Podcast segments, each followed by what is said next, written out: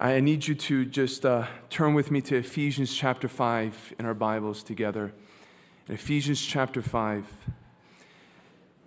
As many of you know, this upcoming Saturday, we as a church are preparing to head and make our way into the heart of the city in partnership with Love Life Ministries with the purpose of being the light of Christ in a very dark place.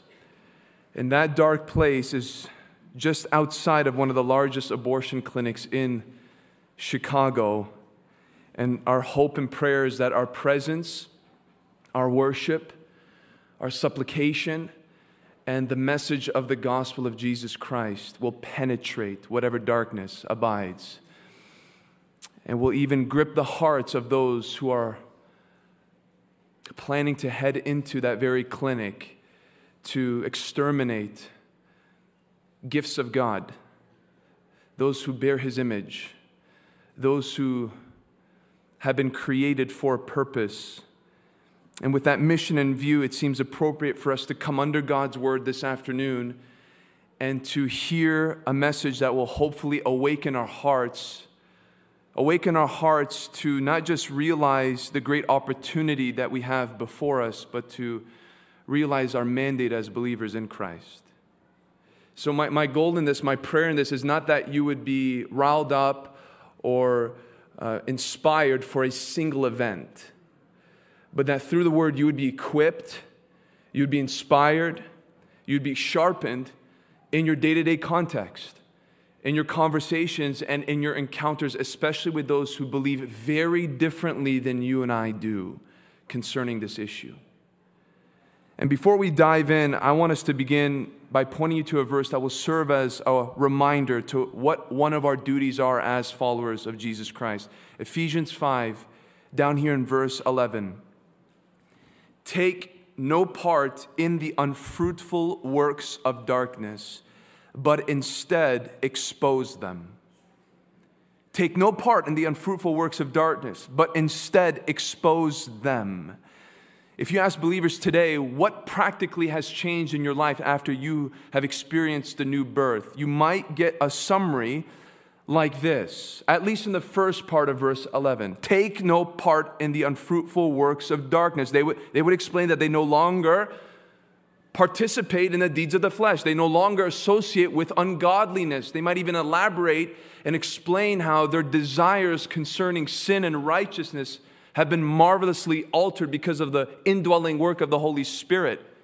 And all of that is right. That would be correct. That would be one of the signs that the Lord has indeed changed you and transformed you. But that's only half of what Paul has said. Paul says here in the second part, but instead expose them. He explains in this one verse how Christian responsibility is defined by much more than what you no longer do he says that we are also known for what we actively engage in. And so, as a born again Christian, I not only testify and confess what I used to do, I now avoid. That's, that's half of your reality. Moreover, you might equally, and may, must equally confess what I used to ignore, I now do. And that's exactly what we see here there is this holistic view of what the Christian is. And we see here that there is a work. One of the duties of the believer is to expose, is to expose. And the word expose there is used in many ways in the New Testament, in the ESV. It's the same word used for rebuke, it's the same word used for reprove, it's the same word used for convict. It denotes the call to point out fruits of darkness and to call it out for what it is. And that can be done in two ways there is the direct approach and there is the indirect approach. And you can argue that in Ephesians chapter 5, Paul is making a case for exposing the works of darkness indirectly. Indirectly. Where do I get that from? Well, look back here at verse 5. And it says here, let there be no filthiness, excuse me, for you may be sure of this that everyone who is sexually immoral or impure or is covetous, that is an idolater, has no inheritance. has no inheritance in the kingdom of Christ and God. Let no one deceive you with empty words, for because of these things the wrath of God comes upon the sons of disobedience. Therefore, do not become partakers with them, for at one time you were in darkness, but now you are light in the Lord. Walk as children of light. When the scripture uses the word walk in your spirituality, it speaks of daily behavior, daily conduct. And here we see that with the backdrop of walking as children of light, he exhorts the people of God to expose darkness. You know what that means? It's very simple that your honesty, your purity, your generosity, your selflessness, your gracious speech contains convicting power. It is able to disturb the darkness around you. And that calls for us to be very mindful of how we walk. Because the less that my walk is in accordance with the character of Christ, the more of this indirect influence becomes muddied and dimmed. And that's why he says here, it's confirmed in verse 13. He says, But when anything is exposed by the light, it becomes visible. For anything that becomes visible is light. Therefore, it says, Awake, O sleeper, and arise from the dead, and Christ will shine on you. Look carefully then how you walk, not as unwise, but as wise. Be careful, because there is an element indirectly of how your presence and your practice can actually draw people away from darkness. And so, Paul's primary exposing work here what he has in view is more what I just said presence and practice more than merely preaching and pleading. Nevertheless, you can take that truth and it can lead you in the wrong direction. And there are people who comfort themselves by, by saying, well, if, if that has the power to actually cause darkness to tremble, to cause people in darkness to see light, to be convicted by the warmth of that light, then there is no need for me to verbally deal with this. There is no, there is no need for me to speak out against these things directly and clearly, and that would be terribly wrong. Terribly wrong. Your silent testimony and mine, though it is effective, in many cases can only go so far. Can only go so far and can only do so much. And there are times and many times where exposing includes the open challenge and confrontation of evil. Jesus said in John 7 7, the world cannot hate you, but it hates me because I testify about it that its works are evil. I testify, I bear witness, I explicitly say about the works of this world that it's evil, and that's why the world hates me a lot of people who are not Christian are willing to tolerate with your niceness and your gentleness and your holiness in terms of not participating in what they participate in. But the moment you say something, the moment you speak out, the moment you address it, that's where persecution really, really, really takes on a new level.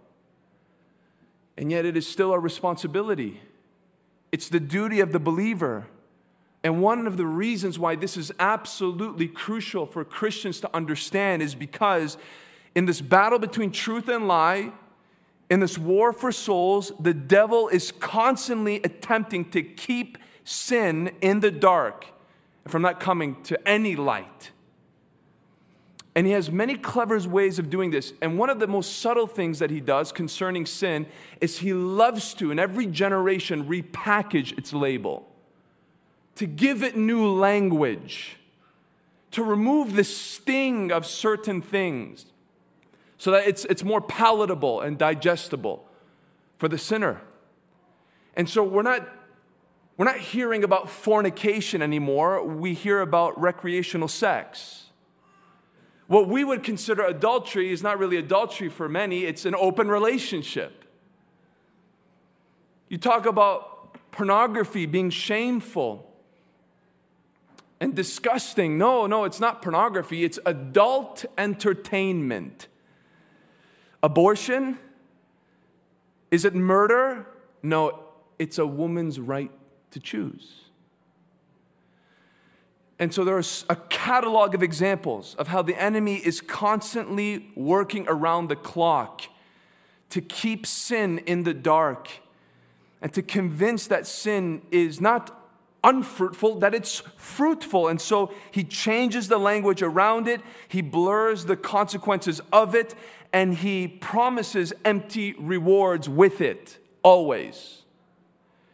And based on what Paul's words are here to the church, we are, according to the Spirit, somewhat the conscience of the culture. The conscience of the culture. And so when the culture constantly, through its different means, attempts to justify wickedness and repackage it and falsely promise things with it and dismisses the dangers of it, both in this life and in the life to come, it's the church's duty to say, no, this is what it really is. And this is why it is wrong and evil. And this is what will happen if you continue in it. We are the one who rings the alarm in society. And so if you silence the church, you silence the conscience of the culture. If you shut down the church, so many things will occur as a result. Because the very DNA of this amazing institution is to be a source of preservation preservation and healing. And so there are so many angles. I know you can, there are so many ways of approaching this subject in preparation for this Saturday. I, I just want to maybe help you think about something that you haven't thought about. Because, quite honestly, even among believers, uh, not everybody is very passionate about this issue. Not everybody is on board with why this is absolutely vital to take on and to expose.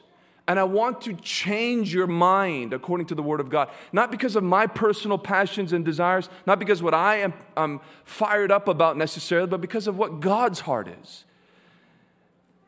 And so I want to just separate our thoughts in a very brief time together in three ways. Very simple. I hope you won't forget it. We're just going to look at the problem, the cause, the solution. The problem, the cause, and the solution. Since 1973, more than 60 million. I mean, we throw these numbers around and we don't just take a breath and digest what that really entails. Over 60 million abortions have taken place in this country alone. In 2020, approximately 20% of pregnancies in the United States ended in abortion. 20%, not two, Two zero.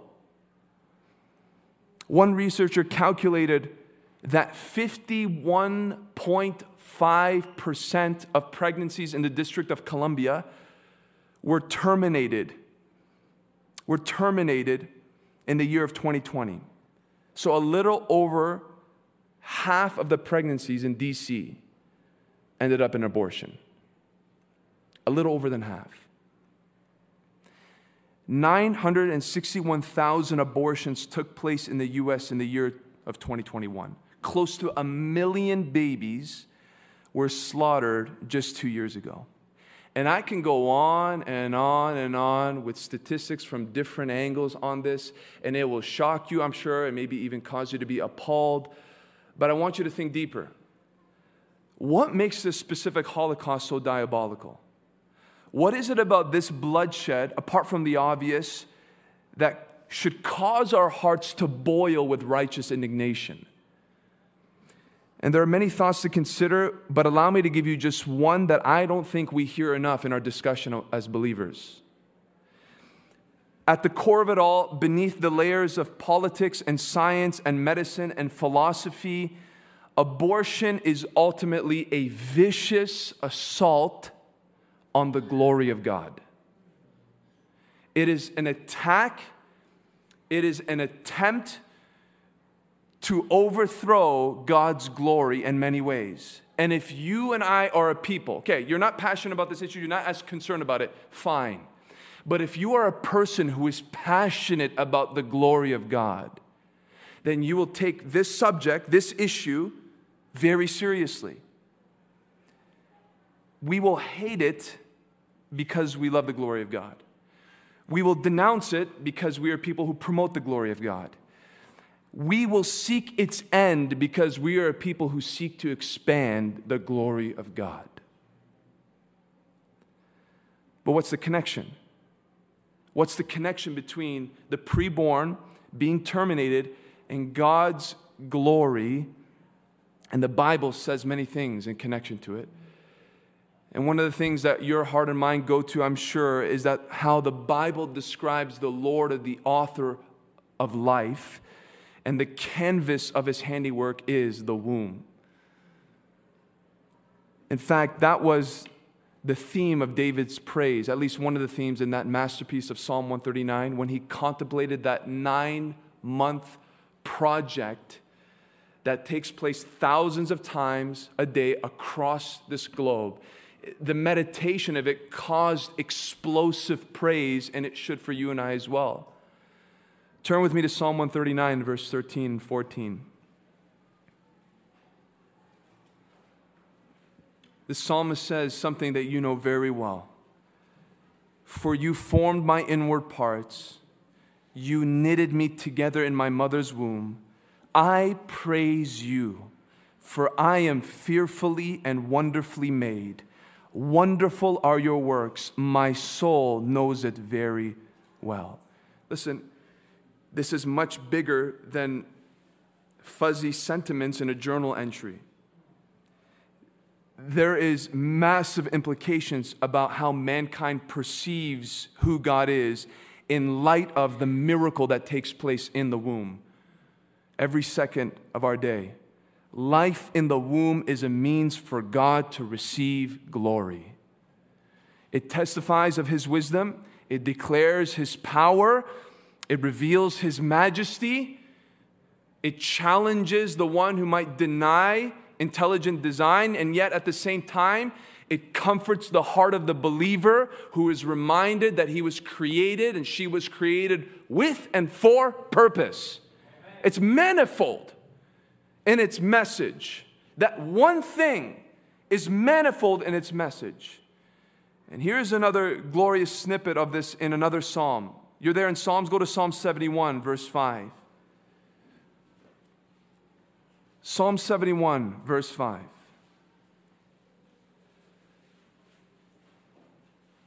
What a beautiful sound this afternoon. For you, O Lord, are my hope, my trust, O Lord, from my youth. Upon you I have leaned from before my birth. You are he who took me from my mother's womb. My praise is continually of you. Do you see this? Here's a psalmist now contemplating on God's faithfulness, and he is contemplating it because he needs to be reminded of it in the very moments that he is penning these words. He's rehearsing. And what does he look back to to console his soul of God's providential goodness in the today? Well, God's providential goodness at his most vulnerable stages in life he looks back and he says, Even from my youth, you were my trust, and I leaned upon you from before my birth. What is the Holy Spirit conveying here? Here is this man expressing that he knew the hand of God's provision and protection before he even entered into this world, so to speak. And David says the same thing in Psalm 22, verse 9 and 10 he says it so clearly that from the womb, God was his God, and that he trusted in his God even as he nursed at his mother's breasts. Think about the, the, just the amazing wisdom of that.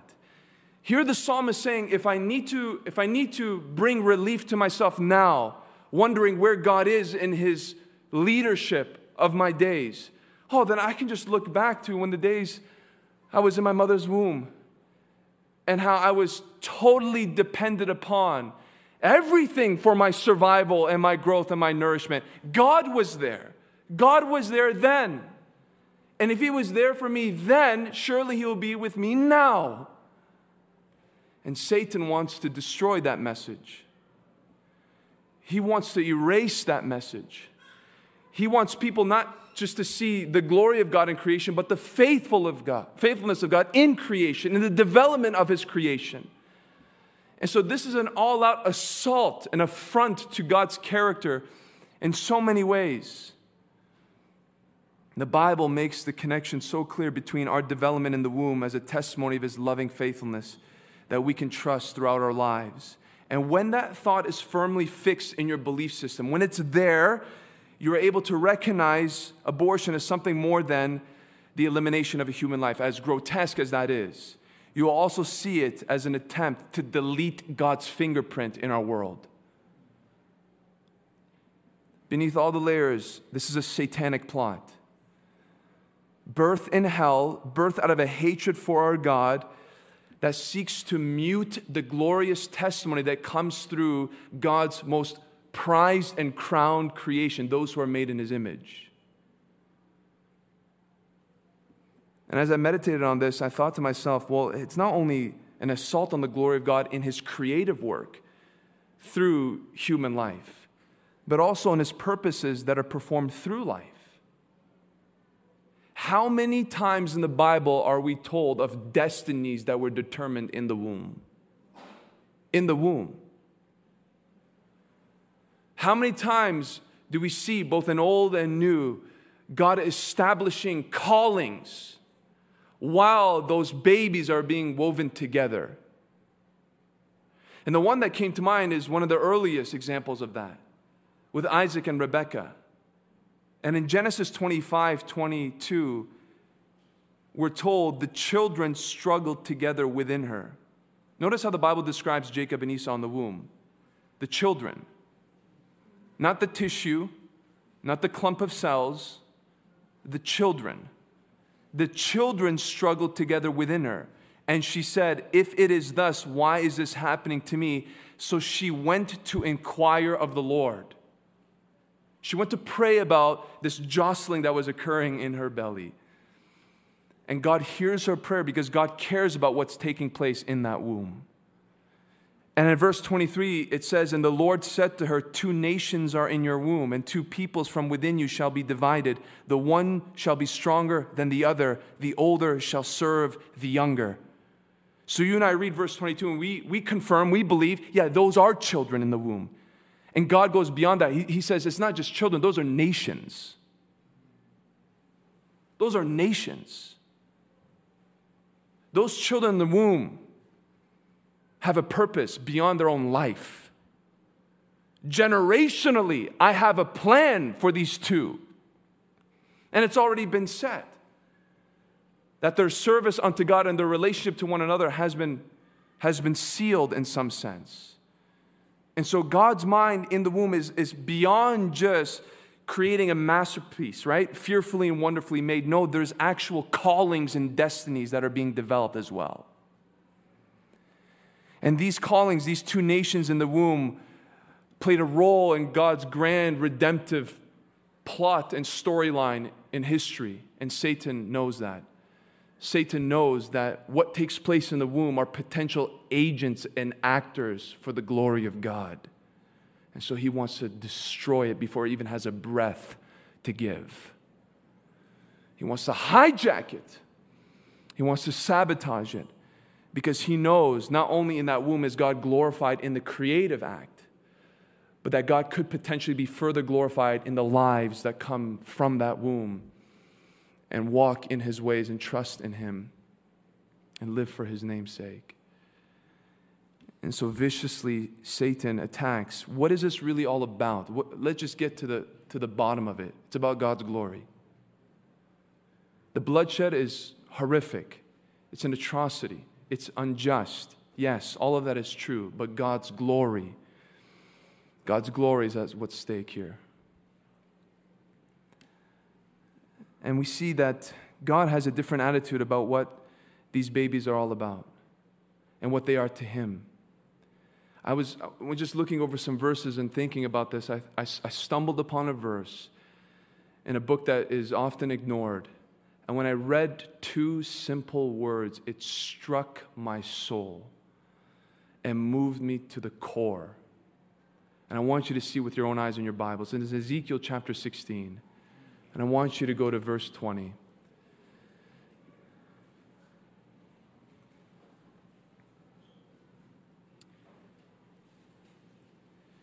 Here's the Lord condemning his people for their own version of child sacrifice.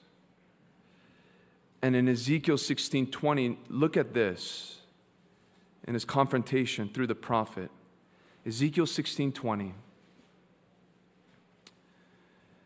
And you took your sons and your daughters, whom you had borne to me, and these you sacrificed to them to be devoured. Were your whoring so small a matter that you slaughtered, hear the two words, my children? You slaughtered my children and delivered them up as an offering by fire to them. My children. Could have said your children, and that would have been right, but he wants to clarify something. They're mine. Now, you can argue this from the covenantal standpoint that God had with Israel because there was a dedication of the firstborn, but I think it's beyond that. Clearly, there was a disgusting disregard for the innocence and the beauty of these little children.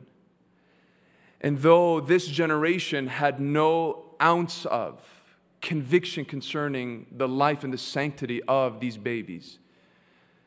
Fine, you don't want to see them as your children? They're mine. They belong to me.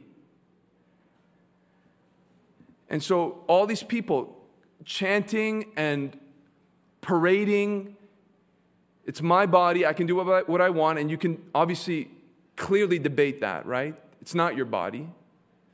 But even if you want to go with that, even if you want to claim autonomy, Here's what God says You don't want them? They're mine. They belong to me. Whether you regard it, whether you want to accept the gift that I've given you with them, they belong to me. Ugh. If that's true, then we're in a lot more trouble if we're dealing with God's children. I'm not talking about the, the theological concept of becoming children of God through Christ and exclusively through Christ. This is speaking about God being the Father of all spirits, right? That He has the creative authorship over all creation, especially those created in His image.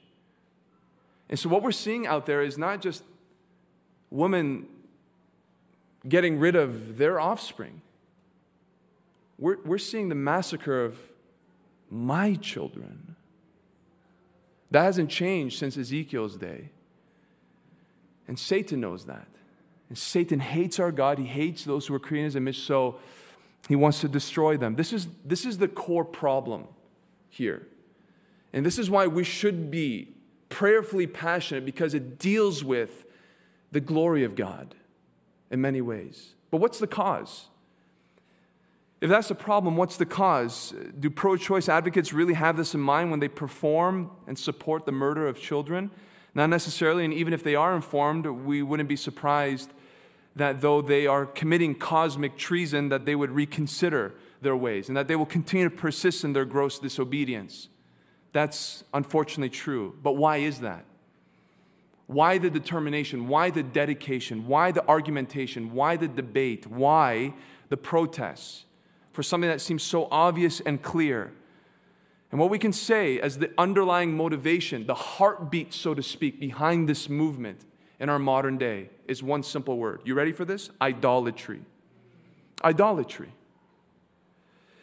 The mass murder of innocent children as a cultural practice is not a foreign concept to the Bible. The Bible is very familiar with it. Neighboring pagan nations around the people of God, Israel, openly practiced this. And unfortunately, at some point, Israel adopted this for themselves. And you read it in Ezekiel, God held them accountable for it. But why did they do that? Why did those neighboring nations, recreationally almost, give up their children to the flames? And I want to prove it to you in one verse. In Deuteronomy 12 31, the Lord gives his holiness code to his people before they enter into the promised land. And he says in Deuteronomy 12 31, you shall not worship the Lord your God in that way, for every abominable thing that the Lord hates, they have done for their gods, for they even burn their sons and their daughters in the fire to their gods. Notice with me how false worship is intertwined with child sacrifice. That, that is the essence of ancient children being slaughtered. It's in the name of religion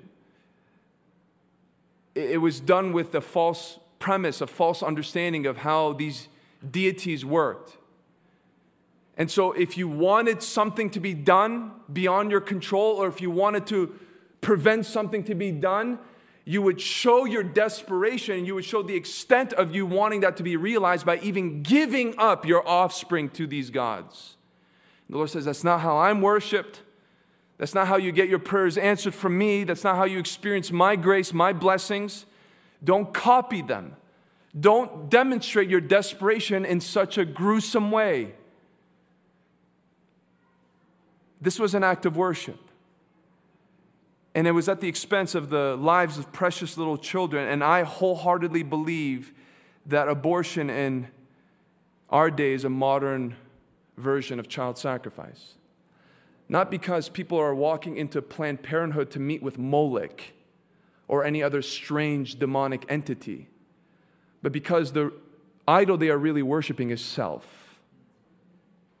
That is who is being worshiped in this act. That is who is being acknowledged and praised self. Even secular statistics can't hide it as much as they would want to, they can't. If you even just go and make a simple search, you will realize that a majority of the pie of why it is that abortions are committed is purely for personal relief. You don't hear that on the media, you don't hear that on podcasts, you don't hear that from the other side of the argument. No, it's always extreme, rare examples that are in the forefront of the conversation. Well, what about those who have been raped? And what about those who have been incest? Yes, they're horrible crimes. And we don't deal with evil by committing more evil. But that's not even the main issue. You, again, you look, at the, you look at the charts and what you see, it's all about personal relief. I don't want this to interfere with my career. I am not emotionally or financially prepared to raise a child. And so I will put this gift on the altar of convenience. Because this is really all about me. And if there is something I want to see realized or I want to prevent, then, like the pagans of old, they will go to the extent of giving up the life of a child. The underlying drive for many pro choice advocates is that they want pleasure without responsibility, sex outside of covenant, and convenience rather than Christ like sacrifice. That's what it boils down to. When Roe v. Wade was overturned two years ago, we saw the articles, we saw the outcry, and one of the things that stood out to me from the insider was the title of one article, and I couldn't even, I thought it was satire. I thought it was a joke. I honestly thought that this was just some kind of a a trick. And this was the title Woman on TikTok. That's where you're already like, oh, okay, what's going on? TikTok. Women on TikTok say hookup culture will be absolutely decimated if Roe v. Wade is overturned. Hookup culture will be absolutely decimated if Roe v. Wade is overturned. Oh, so that's what it's really about. What about the charge about rape and incense? incest. No, no, no. Hookup culture will be decimated. To which I said, good, when I read that article. Good. Think about that decision more, reconsider it. It says a lot about what people are truly concerned about when it comes to this issue. It's not about people suffering, it's not about complicated circumstances, it's about convenience. And that statement, among many other statements, shows not just what people believe about this issue, but what they believe about themselves in this whole issue. a preacher made a brilliant observation. So simple, but so brilliant at the same time. He said, It is illegal to take the life of the unborn if the mother wants the baby. But it is legal to take the life of the unborn if she doesn't. In the first case, the law treats the fetus as a human with rights. In the second case, the law treats the fetus as non human with no rights. One secular physician said that this is a kind of schizophrenia, where in the same hospital you can kill a 21 week old baby, but in another room you're trying to save its cousin or his cousin in the womb of another woman. And so that same preacher says, We know exactly what we're doing. We know exactly what we're doing. And so this is more than just, this is what I really believe about this issue. Moreover, it's this is what I believe about myself. And wanting this to be legal and wanting this to be championed, what people truly desire is the prerogative that belongs to God alone.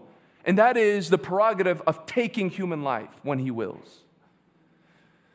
No man has the right to do that, especially when it comes to innocent life. So, the crime of all of this is not just stripping God's glory from Him, but deifying yourself at the same time. So, it's not just erasing God's glory, it's trying to glorify yourself. I have the right to do this, I deserve this. And so, it's not before the hands of Molech or any other Canaanite deity, it's ultimately the worship of self. That is the cause, and that is the root issue. You can, you can legalize it, make it illegal, whatever you want. Ultimately, if the heart doesn't change, if it doesn't put God where He belongs and put us where we belong, you will find a way to worship yourself one way or another. And so, what is the solution? I told you this would be short. The solution is very simple. Let me address first the believer. Let me make this a full circle thing speak up. Right? You may not be a preacher, you may not be part of Love Life Ministries, but you're a believer who lives in this world, who comes into contact via social media and even in face to face dealings with people who believe very differently than you do. And when the conversation comes, and when things take place in the media and things take place in our political sphere, don't be quiet. Don't be quiet when your job is to expose. Now, let me give you a disclaimer. Your job in exposing, according to Paul's words, is not to dig up the dirt on non believers and to create blogs and podcasts, okay?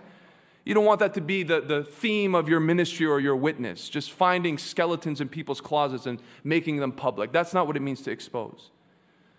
But there is a level of confrontation, there is a level of speaking out because God has designed the church to again be the conscience of the culture. And I'll share you a brief testimony. There's a young lady who doesn't attend here regularly, who comes once every few months, maybe years even. And this young lady came once and she sat with me after the service and just looked absolutely distraught, just broken, because she fell into sin and out of fear, fear in her family, fear for her reputation, fear for her unpreparedness, she was ready to do exactly what we were talking about. And right there, I just felt the intensity of the conversation. This is a matter of life and death now. This is a matter of rescue now. And you have preachers today who would say, well, that's your personal thing, and if you want to deal with it in your own, that's between you and God. And so, just in that few 10 minutes, just going back and forth, encouraging, promising, but also sternly warning, I did not get an answer. I wanted one. I, I wanted the, you're right, I, I can't believe I thought this, and thank you, and just, and just, even if I don't see you, at least I have that verbal confirmation, and it wasn't there. All I saw was even what seemed to be more distress and realizing what God has to say about this. And, and there it was a war for a life. And not just that baby's life, but this young lady's life. Weeks go by, months go by. And one day, I see that person again in this very sanctuary. But I see a different face while I'm on the pulpit, and I'm so curious, so curious. What happened? And when I went to the door, as we usually do every single week, I didn't just see a face, I saw a big belly.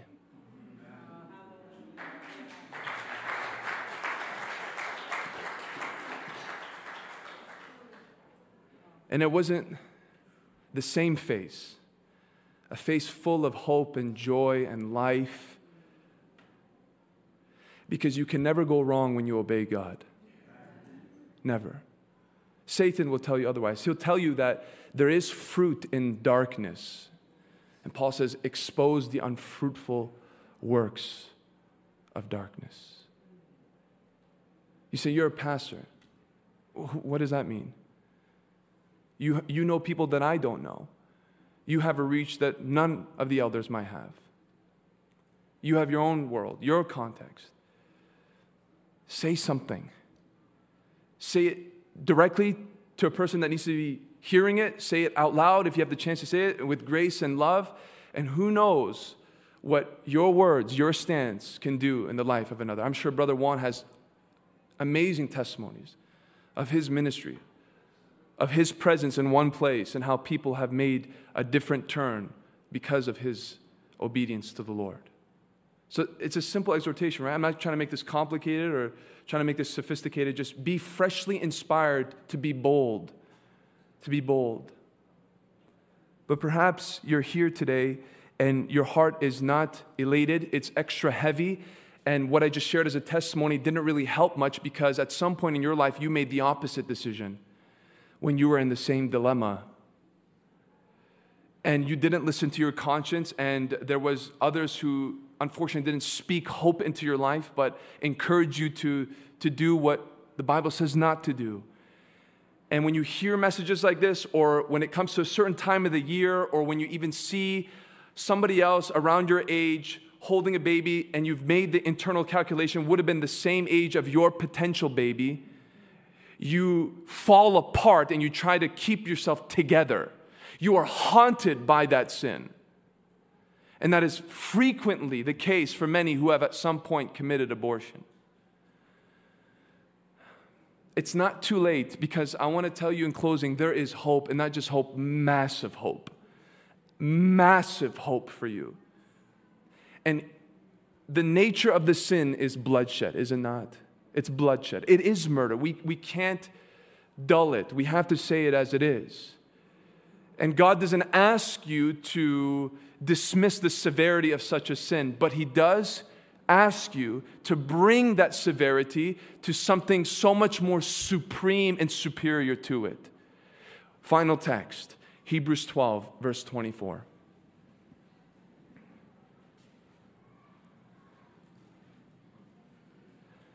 Hebrews 12, 24. There's a lot of blood in the book of Hebrews.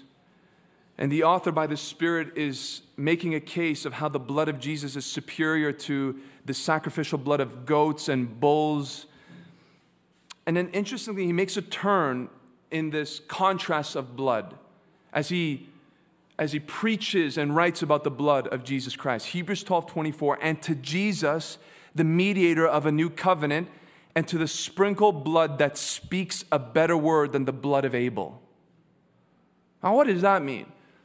Well, this is what you need to know the Old Testament because when you look at the Old Testament and you look at the account of Abel, you realize that when his blood was shed, the first murder in human history, in Genesis 4:10, the Lord said to Cain, "What have you done?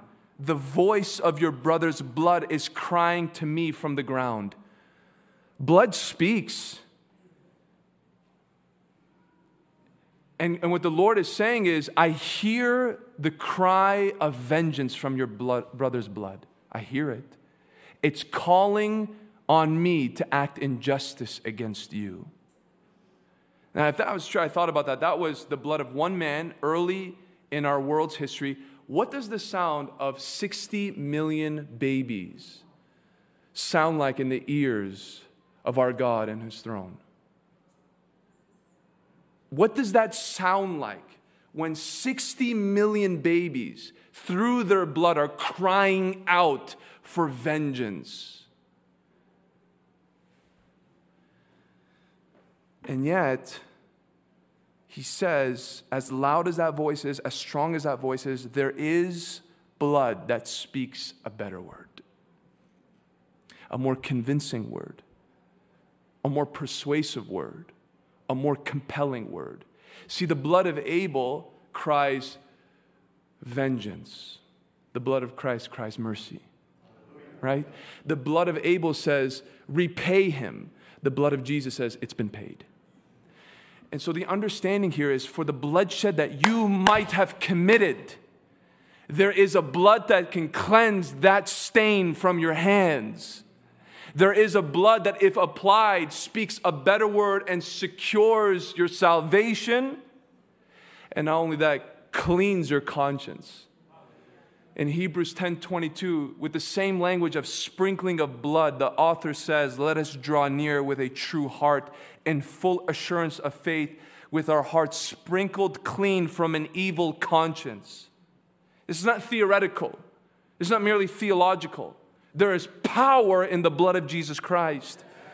And when you call upon that fount that fount that runs with the blood from Emmanuel's veins and you plunge yourself in that act of mercy and grace, it not only gives you assurance of faith, it removes that burden of guilt. It frees you. It empowers you. It causes you to worship and love and trust in Him and to realize that even after such a thing, there is still hope, purpose for your life. And so I call you not to look at the blood that you might have shed, but to the blood that was shed on that cross 2,000 years ago that still runs with mercy and grace. You can know it for yourself. And so, believers, speak up for the person who committed this, maybe even as a confessing believer. Speak up as well. Cry out to the Lord. Trust that He embraces you, He receives you, He calls on you, and He is ready to clean you and to secure a relationship with Him that you might have not enjoyed for years. Because the same Satan who might have convinced you to do such a thing now convinces you that you're finished and it's long gone now. And you're in the peripheral of God's kingdom and uh, you just stay there and make sure that you impress God and that you make up for what you did. And all Christ is saying is, Let me cleanse you. I will wash you and forgive you. And so, church, as we, as we prepare for this Saturday, Saturday, have confidence in the powerful work of Christ's blood and trust that people, people are fighting their conscience every single time they enter into these places. It may not seem so. It may, it may, seem like it's deadened. It may seem like they have no conscience for them to even consider that, but you don't know the wrestling that takes place within. And all it takes is for a bold Christian to make something of their Saturday morning to say, There's a hope for you. And God has a plan for that baby. And even though it wasn't planned, even though it was accidental, even though it's through a means that you did not hope or anticipate for, God is a master at taking messes and making glorious messages and masterpieces out of. Lord, we thank you for this session. Lord, we pray that if we are low in our energy, low in our understanding of what it means to be advocates for life. Help us realize again it's about the glory of God. And help us realize the root cause ultimately is idolatry, the worship of self. And the only thing that can deal with the worship of self is not legislation, it's not politicians, it's not philosophical arguments, it's the blood of Christ, the cross of Jesus Christ. And so, thank you for the reminder of the simplicity of our mission. It's to bring the truth the exaltation of Christ and also his humiliation and coming into this world to pay the price even for bloodshed. And Lord, even now as we worship you in light of this word, help us be prepared to be equipped by our brother, and may you be further glorified in our time. In Jesus' name, amen. We're going to sing. As we sing, you can sing about many things how you are fearfully and wonderfully made. You can sing about how the fact that you've entered into this world because God has a purpose for you, a purpose beyond what you might even know. You can sing about God's forgiveness and that there is a second chance, a third chance, a fourth chance, a fifth chance, no matter what sin you have made. You can sing that God has given us the opportunity to be a church with a voice. You can sing that God will be glorified this Saturday. And so let's stand together and sing.